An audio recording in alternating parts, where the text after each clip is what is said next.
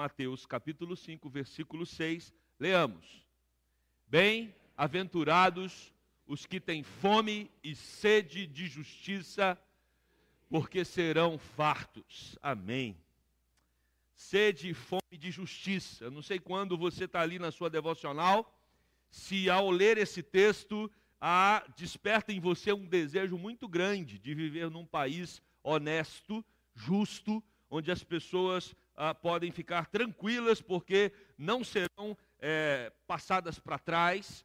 Eu não sei se quando você lê esse texto você imagina uma realidade é, marcada ah, por, por um respeito ao direito né, de cada um.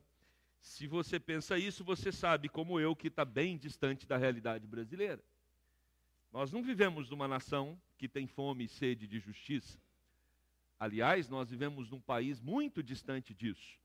Vivemos num país onde se estabeleceu aqui uma cultura de que o esperto, o sábio, o inteligente é aquele que consegue passar a perna no outro, é aquele que consegue se dar bem numa negociação aonde a, a verdade não é colocada às claras, né? Onde você consegue tem uma palavra que me veio à mente aqui agora, não sei se no Rio é, fala-se essa palavra, mas em Goiás, engambelar. Tem isso aqui? Pronto.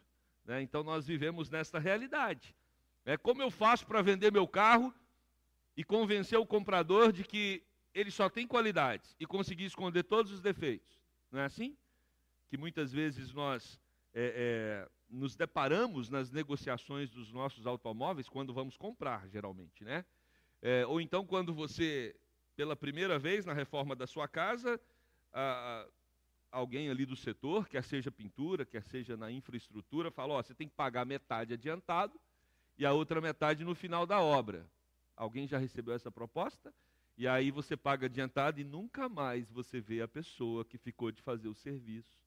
Essa é uma realidade muito comum. Não é que todos os vendedores de carro é, enganam, não é que todos os que trabalham na construção civil também fazem isso. A realidade é que nós estamos inseridos numa cultura em que você não respeitar o direito do outro, você é, não ser justo, parece que é um mérito.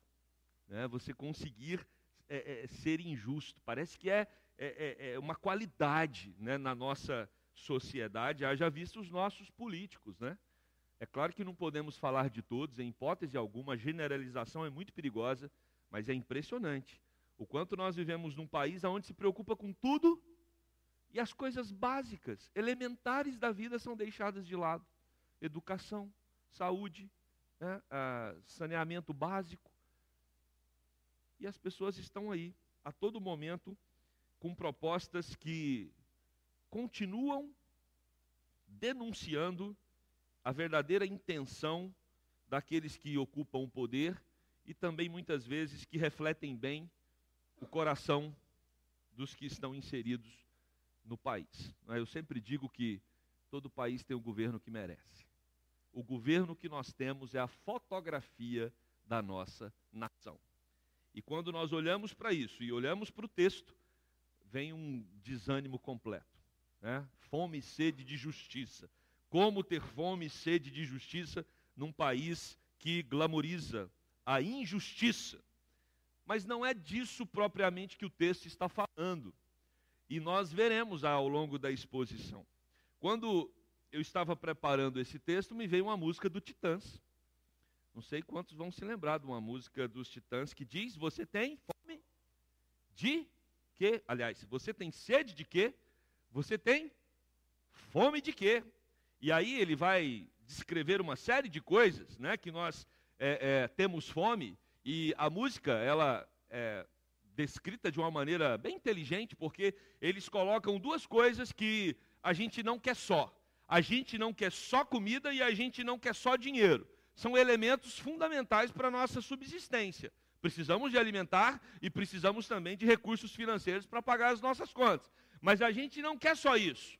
E aí essa banda vai dizer que a gente também quer diversão, a gente quer arte, a gente quer balé, nós queremos também a, a, sair, a, quer saída para qualquer parte, a gente quer a vida como a vida quer, A gente quer prazer para aliviar a dor, a gente quer felicidade para atingir a, como diz ah, no, no estoicismo, a eudaimonia. Nós queremos ser felizes. Esse é o objetivo de todo homem. Eudaimonia, eudaimonia, felicidade. Esse é o alvo do ser humano e é isso que essa música vem ressaltar aqui. Nós não queremos o básico. Nós queremos também alguns outros elementos que vão rechear a nossa vida. Você tem fome de quê? Você tem sede de quê? Essa música, ela apresenta para nós algumas estruturas filosóficas, que muitas vezes, até como cristãos, nós temos dado atenção para elas. Por exemplo, quando a música diz a gente quer diversão, ela está enaltecendo, enaltecendo uma vida marcada pelo entretenimento. Tem pessoas que pautam as suas vidas apenas no entretenimento. Trabalham a semana toda para se divertir no fim de semana. Essa outra parte da música, quando diz a gente quer saída para qualquer parte, está falando sobre o relativismo. Nós queremos uma saída qualquer, a saída que for viável para mim. Diferente do cristianismo, que oferece uma única saída, a música propõe várias saídas. Cada um escolhe a sua própria saída. Isso é um relativismo. Essa vida também, ela, é, essa música também ressalta o niilismo. Niilismo é a ênfase numa vida vazia. Quando ela diz, a gente quer a vida como a vida quer. Ou seja, quem vai dizer o que é melhor para a minha vida é a minha própria vida. Como assim? É? A minha vida pauta o que é melhor para ela. Isso vai provavelmente cair num niilismo também enfatizado por um sábio no Brasil chamado Zeca Pagodinho. Deixa a vida me levar? Ainda leva eu. Ou seja, não precisa de critérios, não precisa é, de, de regras. Não, deixa a vida me levar. Essa música também ressalta o hedonismo, que é outra base filosófica para muitos. A gente quer prazer para aliviar a dor. Isso é hedonismo. É quando as pessoas encontram no prazer a fonte para eliminar o seu sofrimento. E aí a gente quer felicidade que está pautado no estoicismo, conforme eu falei, que a ideia é atingir a eudaimonia, é atingir uma vida marcada pela felicidade a qualquer custo. Você tem fome de quê? Você tem sede de quê? Quando nós olhamos para as bem-aventuranças, já falamos sobre algumas delas, e começa com a pobreza de espírito. Né? Bem-aventurados os pobres de espírito ou os humildes de espírito. E é fundamental você focar na primeira bem-aventurança, que é a partir dela que vão se desdobrar todas as outras. Não existe a possibilidade de você alcançar as outras bem-aventuranças se você não enfatizar a primeira, o vazio de espírito. É você se humilhar diante de Deus, é você entender a sua pobreza interna, a sua pobreza de vida. Não existem recursos internos capazes de promover no seu coração a verdadeira felicidade. Você não consegue a, a, produzir em você mesmo recursos para uma vida com significado, com sentido. A ideia de pobre de espírito é exatamente essa: Senhor, eu sou incapaz. Aliás, eu posso até ter momentos de prazer e de felicidade, mas ter um interior que jorra alegria, que jorra paz, que jorra vida, eu não tenho condição de manter isso. Por isso que a bem-aventurança, que nós já tratamos também, não é só felicidade, é você perceber um envolvimento completo da bênção do Senhor sobre a sua vida, é ter consciência de que isso acontece. Essas bem-aventuranças, elas precisam da compreensão de que elas não nascem no nosso coração por nós mesmos. E aí então nós chegamos a esse ponto. Aqueles que têm fome e sede de justiça. Qual é a nossa dificuldade? A nossa dificuldade é o pecado que habita em nós. E o problema do pecado é o pecado em si. Às vezes nós estamos tentando encontrar uma razão por causa do nosso pecado. E existem muitas. Só que o maior problema do pecado é o pecado em si. E o pecado em si nos leva a ter um coração enganoso. E um coração enganoso nos leva a ter conclusões equivocadas. Então, nós estamos a todo momento correndo um, um risco de um auto-engano, de uma autoavaliação equivocada a respeito de quem nós somos. Eu não sei se você tem essa impressão, mas às vezes nós estamos olhando para nós mesmos e achando que está tudo bem. e estamos nos sentindo bem. E às vezes, por acharmos que está tudo bem e que estamos nos sentindo nos sentindo bem nós concluímos que também estamos bem com Deus. E isso não é verdade. Eu posso estar me sentindo bem, eu posso estar achando que está tudo bem comigo, e Deus virar para mim e dizer: Ó, está tudo errado. Está tudo errado.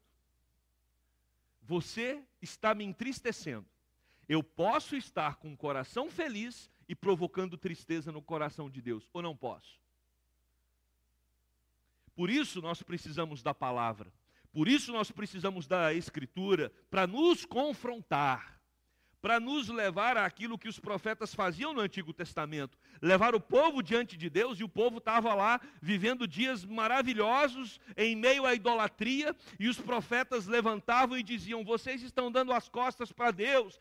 Deus vai trazer juízo sobre vocês". E esses profetas eram escanteados eles eram colocados para fora, eles eram expulsos, eles eram maltratados, porque o povo estava querendo ouvir aquilo que fazia cócegas aos seus ouvidos, e os profetas vinham, dizer, é, vinham para dizer: vocês estão em pecado.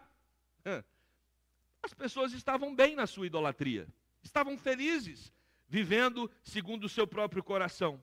Mas a palavra dos profetas tinha ah, o objetivo de confrontar. Por isso, o problema do pecado é o nosso pecado em si. Não fique confortável achando que está tudo bem com você e o fato de estar tudo bem com você está tudo bem ah, com a sua relação com Deus. O fato de você estar bem não significa que nós estamos bem com Deus. Esse texto é a base para o fim de todos os conflitos, desajustes sociais e guerras. O centro desse texto é salvação pela graça. Todas as bênçãos decorrem da fome e da sede pela justiça. É isso que nós vamos aprender aqui hoje à noite. A verdadeira felicidade, ela é consequência de uma causa. Presta atenção nisso. A felicidade não é uma causa em si. Nós não buscamos a felicidade. Ela é uma consequência. E ela é uma consequência quando nós buscamos a causa correta. E a causa correta para uma vida feliz é a nossa intimidade com o Senhor. Então, a causa, intimidade com o Senhor, consequência, verdadeira felicidade. Se nós apoiamos a nossa vida em qualquer outra causa que não seja o Senhor, a nossa felicidade vai ser uma felicidade enganosa, trapaceira. E esse é o cuidado que nós devemos ter. O médico, quando você vai uh, se tratar, ele não foca apenas no sintoma, mas ele precisa descobrir o que, gente? A causa. Os titãs, a banda, trata dos sintomas. Eles não vão até a causa. Qual é a causa da sua dor, da sua tristeza e da sua infelicidade? Esse texto, ele vai nos mostrar o contrário. Não a causa da nossa tristeza, da nossa infelicidade, da nossa dor, esse texto vai mostrar qual a causa da nossa alegria, da nossa felicidade e de uma vida em paz. Esse também é um texto que não trata especificamente de retidão moral. Não leia a palavra justiça aqui como se fosse uma retidão moral. Bem-aventurados aqueles que fazem tudo certinho. Não é disso que o texto está tratando e nós veremos isso. Ele é mais profundo. O que Jesus quer ensinar aqui vai muito além. Por isso, ele traz duas palavras, fome e sede. Essas duas palavras, elas são muito importantes no texto, porque elas expressam para nós aquilo que é essencial para a nossa sobrevivência. Ninguém consegue viver sem comer e sem beber água. E aí, quando nós observamos a, a, a respeito da importância da água, conseguimos ficar várias semanas sem comer. Mas o corpo humano aguenta ficar no máximo quatro dias sem beber água. De dois a quatro dias é a média que nós suportamos sem beber água. Eu não sei se você já enfrentou uma situação onde você não tinha o que comer. É desesperador. É desesperador. Talvez você não enfrentou essa realidade, mas conviveu com alguém que enfrentou. Nós vivemos num mundo onde milhares de pessoas, nesse exato momento, estão com muita fome e elas não têm o que comer. Outra coisa também muito difícil é você ter sede. Querer matar a sua sede, não ter como matar a sua sede. Isso, tanto a fome quanto a sede, produzem em nós ou em qualquer outro ser vivente desespero. Os animais se sentem desesperados quando eles não têm o que beber e o que comer. Durante os incêndios, né, muitos animais não têm para onde correr e às vezes eles nem morrem queimados. Eles morrem porque não tem nem comida e nem bebida. Morrem de sede, morrem de fome. E tem um salmo que vai tratar exatamente sobre isso. A fome e a sede que as corças tinham pelas águas. Olha o que diz o Salmo 42, versos 1 e 2. Convido a igreja para ler comigo esse texto. Como suspira a corça pelas correntes das águas, assim por ti, ó Deus, suspira a minha alma. A minha alma tem sede de Deus, do Deus vivo. Quando irei e me verei perante a face de Deus? Irmãos, prestem atenção nesse texto. Esse texto está dizendo que a corça suspira pelas águas. E assim como a corça, nós também suspiramos de sede e de fome por Deus. Eu e você precisamos responder esta questão hoje à noite. Será que realmente nós temos fome e sede de Deus, assim como uma corça sedenta e faminta? Quando você fica um dia sem buscar ao Senhor, através da leitura da palavra, através de um tempo de oração, você fica desesperado, como se você não tivesse bebido água ou comido o seu alimento diário? Porque essa é a ideia do texto. Por isso, abrindo um parênteses, o jejum é uma ferramenta espiritual importante. Porque quando nós jejuamos, nós abrimos mão do alimento e o nosso corpo vai reagir a isso. E quando a fome bater, John Piper vai falar sobre isso. É um sinal de que nós devemos, naquele momento, dizer para Deus: Deus, mais do que o pão de cada dia, eu preciso me alimentar do Senhor. É para isso que serve o jejum. É uma declaração de amor para Deus, de que mais do que da água e do pão, você precisa se alimentar, você precisa beber dele. A corça, nesse contexto aqui, ela estava cercada pelos predadores e ela não tinha como acessar a água para beber. Ela sabia que se ela descesse até o riacho, ela iria ser atacada. E ela então ficava em cima do monte, olhando ali os seus predadores, olhando para a água, desejando a água, mas impossibilitada de ir até lá. E o salmista diz: assim como essa corça deseja desesperadamente beber da água, eu desejo desesperadamente a presença de Deus. Meus irmãos, avivamento é quando esse texto se torna uma verdade na nossa vida. Uma igreja que está buscando o caminho, a luz, ela é uma igreja desesperada pela presença de Deus. Ela é uma igreja que ama o Senhor. E outro texto que vai falar sobre isso é quando Jesus Cristo está ali com uma multidão ao seu redor e alguns começam a sair da presença de Jesus e depois um outro grupo mais íntimo, e por fim ficam somente os doze discípulos. E Jesus pergunta para eles: Vocês também não querem ir embora? Vocês também não querem me deixar? O que, que Pedro responde? Lá em João capítulo 6, verso 68. Respondeu-lhe Simão Pedro, juntos: Senhor, para quem iremos? Tu tens as palavras da vida eterna. Ou seja, o Senhor é a nossa única fonte de alegria. Ele é o único capaz de matar a fome e a sede da nossa alma. Por isso, irmãos, fome e sede é, são palavras que nos remetem a alguma coisa que causa um desespero no nosso intelecto, no nosso corpo, porque nós precisamos da água e do pão para sobreviver. Mas mais do que da água e do pão, nós precisamos do Senhor. A fome e a sede revelam urgência, para que possamos ser supridos por alguma coisa externa. A água é externa, o pão é externo. Nós precisamos ingerir água, ingerir o pão para matar a fome e a sede.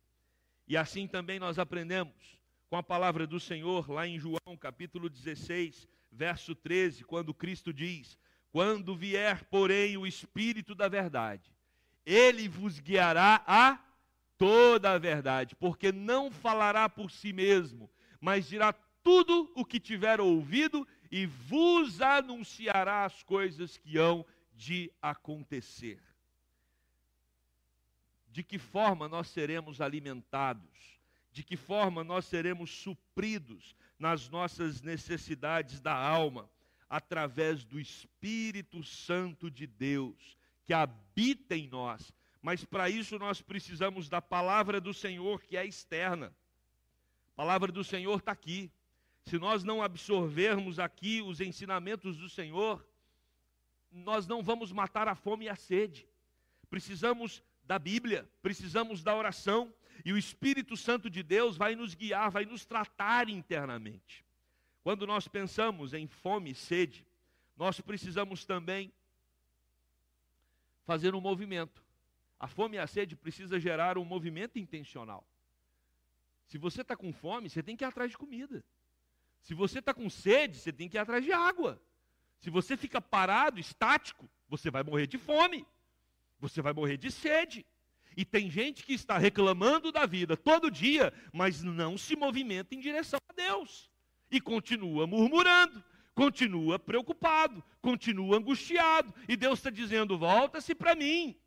Eu vou matar a sua fome e a sua sede. Ah, mas eu me viro sozinho.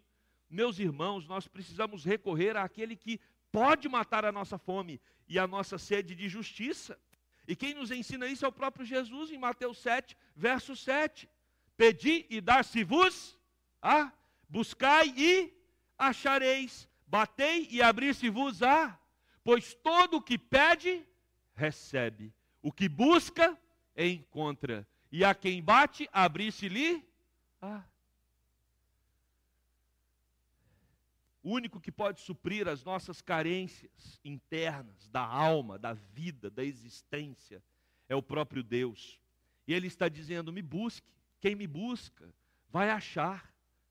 Quem vem atrás de mim, de modo nenhum, eu lançarei fora. Vinde a mim, todos que estáis cansados e sobrecarregados. Faça o um movimento. Acredite piamente que à medida que nós buscamos o Senhor, Ele vai suprir a nossa fome, Ele vai suprir a nossa sede de vida. Lucas 15, verso 21, mais uma vez, Jesus diz: E o filho lhe disse: Pai, pequei contra o céu e diante de ti, já não sou digno de ser chamado teu filho. Quem falou isso? O filho pródigo.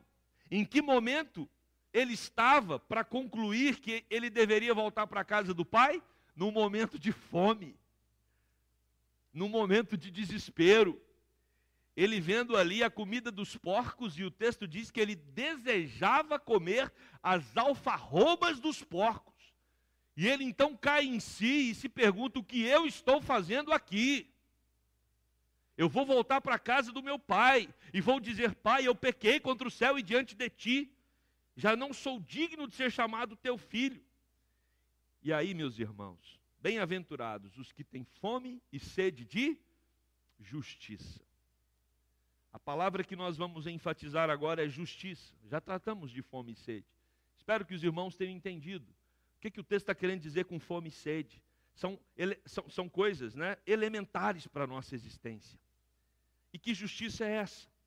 Essa justiça aqui tem um duplo conceito ela trata tanto da justificação como da santificação. Nós somos justificados, ou seja, tínhamos uma dívida com Deus impagável. Impagável, porque todos nós somos pecadores, Deus é santo. Não tem como pecadores se relacionarem com o santo. Então Jesus Cristo, filho de Deus, santo, se tornou homem, permitiu que o nosso pecado fosse imputado nele, na cruz do Calvário, por isso ele morreu, e uma vez que o nosso pecado é imputado em Jesus Cristo, agora então nós somos livres do pecado, somos justificados. Deus vai olhar para nós quando chegarmos na presença dele, e Deus vai dizer: Eu olho para você, meu filho, eu não vejo pecado em você. Mas não é porque nós não somos pecadores, é porque Cristo levou sobre ele os nossos pecados. Isso é a teologia da justificação. Jesus paga uma conta que eu e você tínhamos diante do Pai que nós não tínhamos condições de pagar. Por isso nós somos livres do pecado, da morte, do juízo, não por nós mesmos, mas pela justificação do nosso Senhor Jesus Cristo. Mas o texto também, quando trata de justiça aqui, não está tratando só do conceito da justificação, está também enfatizando a santificação. É ser livre do pecado. Ok, eu, já, eu já, já sou justificado, você também. Todo aquele que crê em Jesus como Salvador já é justificado. Mas todo justificado vai viver em santidade, em santificação. Uma coisa não está desassociada da outra. Não tem como você dizer para mim, ah, eu sou justificado, e por ser justificado eu posso levar a vida do jeito que eu quiser. Não pode. Não pode. Paulo vai dizer isso aos romanos. Os romanos fizeram uma conta, a igreja em Roma fez uma conta muito curiosa. Olha a conta da igreja de Roma. Jesus morreu pelos meus pecados. Tá certo, não tá? Premissa ok. Se Jesus morreu pelos meus pecados, quanto mais eu pecar, mais eu vou experimentar a salvação de Jesus. Então vamos pecar bastante, porque aí eu experimento mais a graça. O apóstolo Paulo escreve desesperado e fala: de modo nenhum. é um perigo. E presbiteriano corre esse risco também.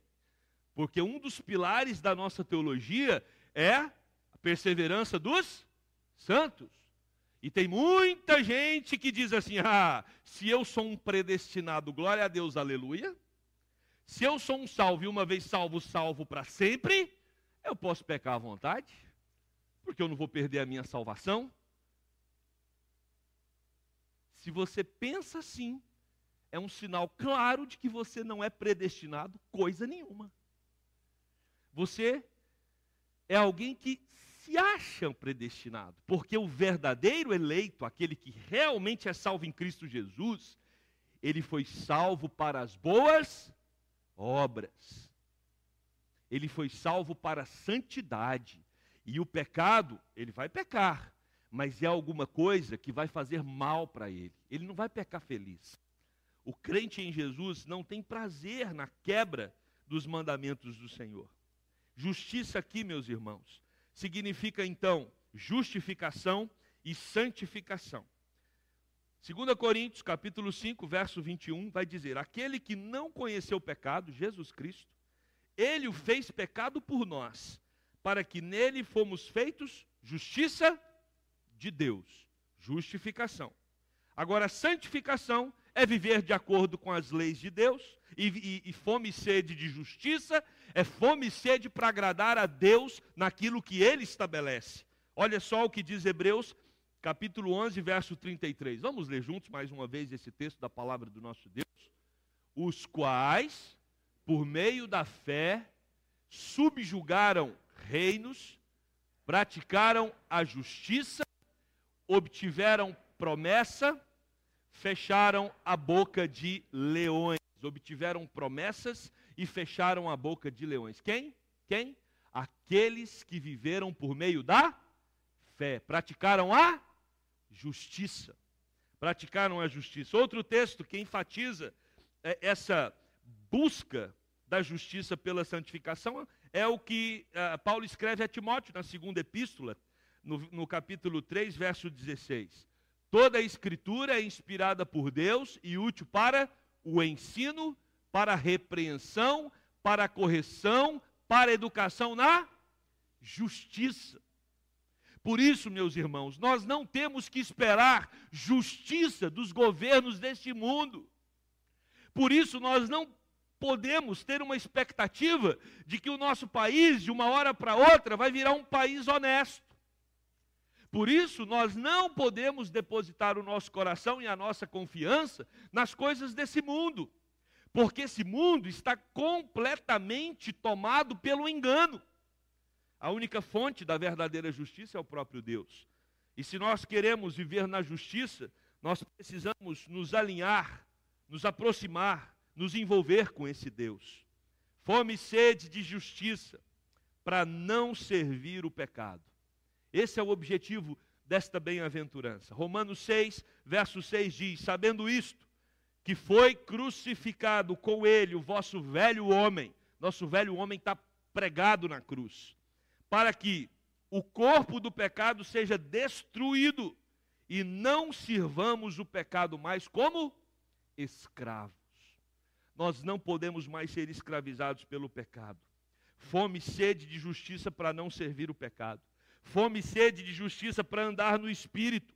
Olha o que diz Gálatas 5,16. Digo, porém, andai no espírito e jamais satisfareis a concupiscência da carne fome e sede de justiça para assemelhar-se a Deus. Efésios capítulo 5, verso 1. Sede, pois, imitadores de Deus como filhos amados. Esse é o objetivo do texto, irmãos. Fome e sede de justiça para não servir o pecado, para andar segundo o Espírito Santo de Deus e para sermos imitadores do próprio Deus. Lembrem-se, não é pelos nossos próprios esforços. Devemos ser humildes de espírito Romanos 8,13 vai nos dizer: Porque se viverdes segundo a carne, caminhais para a morte, mas se pelo Espírito mortificardes os feitos do corpo, certamente vivereis. A bem-aventurança não é um esforço seu. Você não vai alcançar a bem-aventurança através da sua dedicação em buscar essas bem-aventuranças. O que, que eu quero dizer com isso? Você não vai ser um homem ou uma mulher cheia do Espírito ou cheio do Espírito pelos seus próprios esforços. Você não vai ser, como aprendemos hoje de manhã com o reverendo Guilherme, uma pessoa mansa, porque você saiu daqui hoje de manhã decidido a ser manso. Você não vai ser humilde de espírito porque você ouviu o sermão no domingo passado e entendeu que deveria assim proceder. Não vai conseguir. Somos todos impotentes para alcançar essas bem-aventuranças. Por isso, quem nos capacita, quem nos potencializa para alcançarmos esta vida aqui, é o Espírito de Deus, até para não nos orgulharmos. O manso, por ele mesmo, e você pode até encontrar pessoas mansas por elas mesmas, doces, pessoas gentis, gentileza gera gentileza. Você pode encontrar pessoas gentis, mansas, doces, ponderadas, equilibradas na sociedade. Mas elas são assim por elas mesmas. E elas se orgulham por serem assim. Você pode encontrar pessoas humildes por elas mesmas. Mas elas vão se orgulhar disso. Você pode encontrar pessoas que bu buscam a justiça por elas mesmas, mas elas se acham melhores do que os outros. Por isso nós devemos buscar, na verdade, não são essas coisas, devemos buscar o próprio Deus o seu espírito é quem nos vai dar essas coisas. Isso aqui é consequência de uma vida que tem intimidade com Deus. Buscamos Deus e Deus nos dá isso aqui. Se fizermos o contrário, a gente vai se orgulhar deste processo. E aí, o texto termina dizendo: Bem-aventurados os que têm fome e sede de justiça, porque serão fartos. Lembram da história daquele jovem que voltou e disse para o pai dele: Pai, pequei contra o céu diante de ti, já não sou mais digno de ser chamado teu filho. O que, que aquele jovem reconheceu? Reconheceu que ele era pobre de espírito. Ele reconheceu que ele não tinha nada para oferecer ao pai. Ele reconheceu que ele dependia completamente do pai. Qual foi a reação do pai para aquele jovem? Lucas 15, 22 até o versículo 24. O pai, porém, disse aos seus servos: Trazei depressa a melhor roupa, vestiu, ponde-lhe um anel no dedo e sandálias nos pés. Trazei também e matai o novilho cevado, comamos e regozijemo-nos, porque este meu filho estava morto e reviveu, estava perdido e foi achado, e começaram a regozijar-se. Quando nós somos e entendemos que somos vazios de espírito, nos recorremos ao Pai, chegamos diante dele e falamos para ele: de, Pai, eu pequei contra os céus, pequei também diante de ti, já não sou mais digno de ser chamado teu filho. Deus faz uma festa com a gente. Isso é bem-aventurança. Aqui está a descrição, numa parábola, do que é ser um bem-aventurado: é viver em festa com o Pai, é viver na alegria da presença do Senhor. E aí, meus queridos, seremos cheios do fruto de justiça.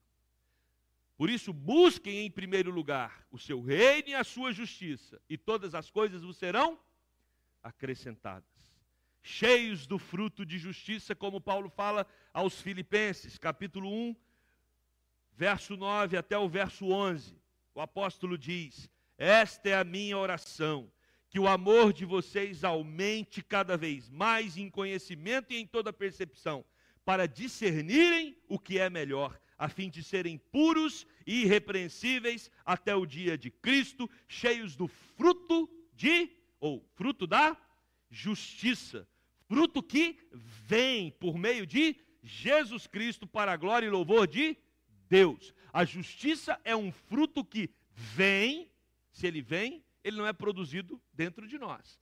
Ele vem por meio de Jesus Cristo para a glória e louvor de Deus.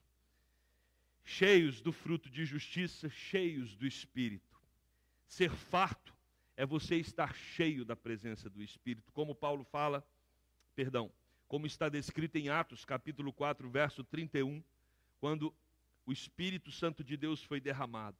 O texto diz: Tendo eles orado, tremeu o lugar onde estavam reunidos e todos ficaram cheios do Espírito Santo e com intrepidez anunciavam a palavra de Deus. Ser farto é ser cheio dos frutos de justiça. Ser farto é ser cheio do Espírito Santo. Ser farto é viver, viver com Cristo o tempo todo, como Paulo também descreve aos Filipenses capítulo 1, verso 21. Portanto, porquanto para mim o viver é e o morrer lucro. Bem-aventurados os que têm fome e sede de justiça. Felizes são aqueles que encontraram a fonte principal de toda felicidade em Jesus Cristo. E o que importa para suas vidas é viver segundo o que Cristo estabelece. E aí, Martin Lloyd Jones vai ressaltar sobre o paradoxo da santidade.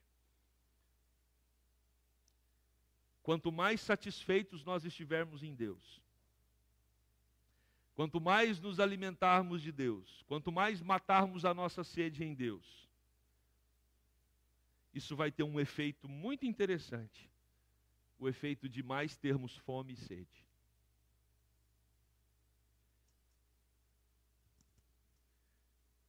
Quanto mais buscarmos a Deus, mais vamos querer Deus. E quanto mais ao querer Deus alcançamos a presença do Senhor, mais almejamos a presença dele. Ou seja, é uma fome, uma sede que nunca vai acabar a não ser quando nós chegarmos nos céus e na vida eterna. Mas enquanto vivermos nesse mundo, quanto mais perto de Deus, mais nós vamos querer o próprio Deus. Por isso, para concluir o sermão, talvez você não está com fome e sede de Deus. Deus é uma sobremesa. Deus é alguma coisa gostosa no meu dia, sabe? Eu já estou farto. Talvez a minha fonte de bem-estar, de alegria, são os meus recursos financeiros. Eu já os tenho. Então eu estou bem. Já matei a minha fome e a minha sede. Talvez a estabilidade familiar, o projeto que você estabeleceu para sua família, já foi consumado. E você olha para isso e fala: Eu já sou uma pessoa farta. Eu já sou alguém que matou a sede e a fome porque minha família é linda e maravilhosa. Eu não sei aonde você está investindo a sua vida para matar a sua fome e sede. Eu só sei de uma coisa: se não é em Deus, nós estamos vivendo um projeto frustrante. E vai chegar o dia em que isso vai ser revelado. E pode ser um dia de um assombro para você. Você vai se assustar quando Deus falar: Você nunca foi meu íntimo. Ah, mas eu ia à igreja todo domingo. Eu estava ali nas reuniões. E Jesus pode dizer para pessoas que estão aqui hoje à noite ou nos acompanhando pela internet: Aparta-te de mim, porque eu não te conheço. Eu era uma sobremesa na sua vida. Eu era um bombom, um docinho. Você me usava pontualmente, mas eu não era a fonte da sua vida. Eu não era a essência da sua existência. E aí, Talvez nós estamos muito mais para a música dos titãs do que para o texto que foi lido hoje à noite. A gente quer comida, A gente quer dinheiro, a gente quer diversão, arte, balé, prazer, felicidade. Mas nós não estamos interessados em Deus. Ou pelo menos Deus não faz parte do plano primário da nossa existência. Não é a base, a fonte. Isso é um alerta para os pais que têm crianças pequenas. Às vezes os pais quebram a cabeça porque precisam dar uma boa escola para os filhos, precisam colocar os filhos na natação, levar para o balé, levar para a escola de futebol, encher a agenda deles, porque o meu filho tem que crescer é, é, com várias potencialidades, tem que desenvolver tudo, tem que ser uma pessoa bem-sucedida. E aí, quando chega num determinado momento da vida, ali entrando na, na, na juventude, saindo da adolescência, ele fala: pai, mãe, eu não quero ir mais para a igreja, eu não quero mais Deus. E o pai e a mãe ficam desesperados. Mas por que, meu filho? Por que você não quer mais? Não, não quero. Quero cuidar da minha vida, quero seguir os meus projetos. E talvez seja uma hora dos pais refletirem. Nós fizemos dos nossos filhos recipientes de muitas coisas que nós entendíamos como prima, é, importantes e prioritárias. E nessas coisas Deus não estava. Buscar em primeiro lugar o reino de Deus e a sua justiça.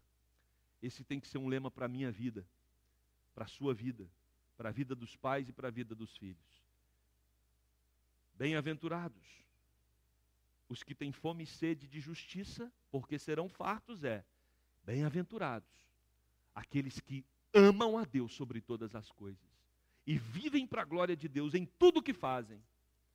Esses serão fartos da presença do próprio Deus. Estas coisas da música dos titãs não podem ser a causa primeira da nossa vida. Não tem problema você levar sua filha para o balé, para os meninos ou as meninas também, né, para, os esportes e para tudo mais.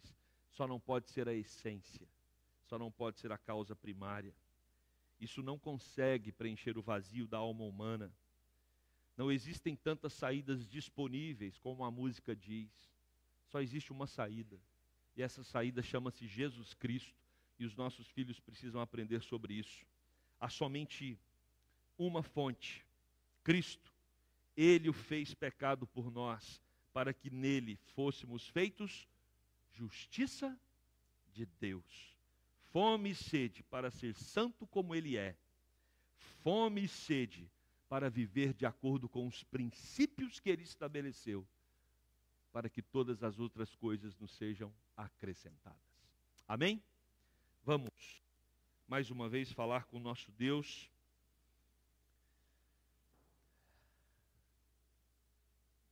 Você tem fome de quê? Você tem sede de quê? Quais são as prioridades de fato da sua vida? Você está correndo atrás de quê? Comida, dinheiro, diversão, arte, balé? Está procurando qualquer saída? Está querendo viver como a vida quer? Está querendo prazer para aliviar a dor? Está buscando a felicidade como a fonte principal para a sua vida? Tudo isso vai gerar frustração. Em algum momento você vai se deparar com a realidade e vai entender que nada disso é capaz de preencher o vazio da alma humana. Bem-aventurados os que têm fome e sede de justiça. Bem-aventurados os que têm fome e sede da presença de Deus. Porque quanto mais buscarem o Senhor, mais serão fartos de vida, de alegria, de paz, de esperança mais serão fartos da presença do próprio Deus, que nos enche de significado, que dá sentido para as nossas vidas, que estabelece propósito para a nossa caminhada. Que esta seja a disposição do nosso coração. Saiamos daqui hoje à noite cientes de que precisamos nos debruçar na palavra lermos as Sagradas Escrituras, desenvolvermos uma vida intensa de oração, para que assim como nós, ao acordarmos, procuramos o café da manhã, Na metade do dia queremos o almoço, à noite um lanche ou uma janta para a nossa existência. O dia todo queremos e precisamos beber água. Que possamos ter consciência clara de que assim como o pão, o alimento e a água são fundamentais para a nossa existência, mais ainda a presença do nosso Deus. Querido Deus e eterno Pai, aqui estamos nós, diante da tua palavra. Aqui estamos nós, sendo alertados pelo Senhor, de que corremos um risco de que estamos com as nossas vidas muitas vezes ameaçadas, porque tem muitas luzes tentando nos chamar a atenção e se colocando como sendo fontes importantes para a nossa existência, ou fontes primárias. Às vezes, Deus, nós estamos dedicando recursos, estamos dedicando energia, estamos dedicando tempo a coisas fúteis, vazias, inúteis, que não vão produzir edificação nenhuma para nós. Oh Deus, ajuda-nos a olharmos para esse texto, entendermos que seremos verdadeiramente abençoados quando tivermos fome e sede de viver segundo o teu querer, de vivermos perto de ti. Dá-nos, Deus, cada vez mais um coração desejoso pela tua presença. Trata-nos, quebranta-nos, ó Espírito de Deus, não permita que sejamos como crianças dispersas, mas que possamos estar concentrados, atentos, focados em viver uma vida para a honra e glória do nosso Senhor Jesus Cristo. Dá-nos sede, dá-nos fome do Senhor, para que possamos a cada dia corrermos para a tua direção e saciarmos as nossas necessidades espirituais na tua presença. Só assim, Deus, seremos realmente fartos em Cristo Jesus, no nome de quem nós oramos. Amém.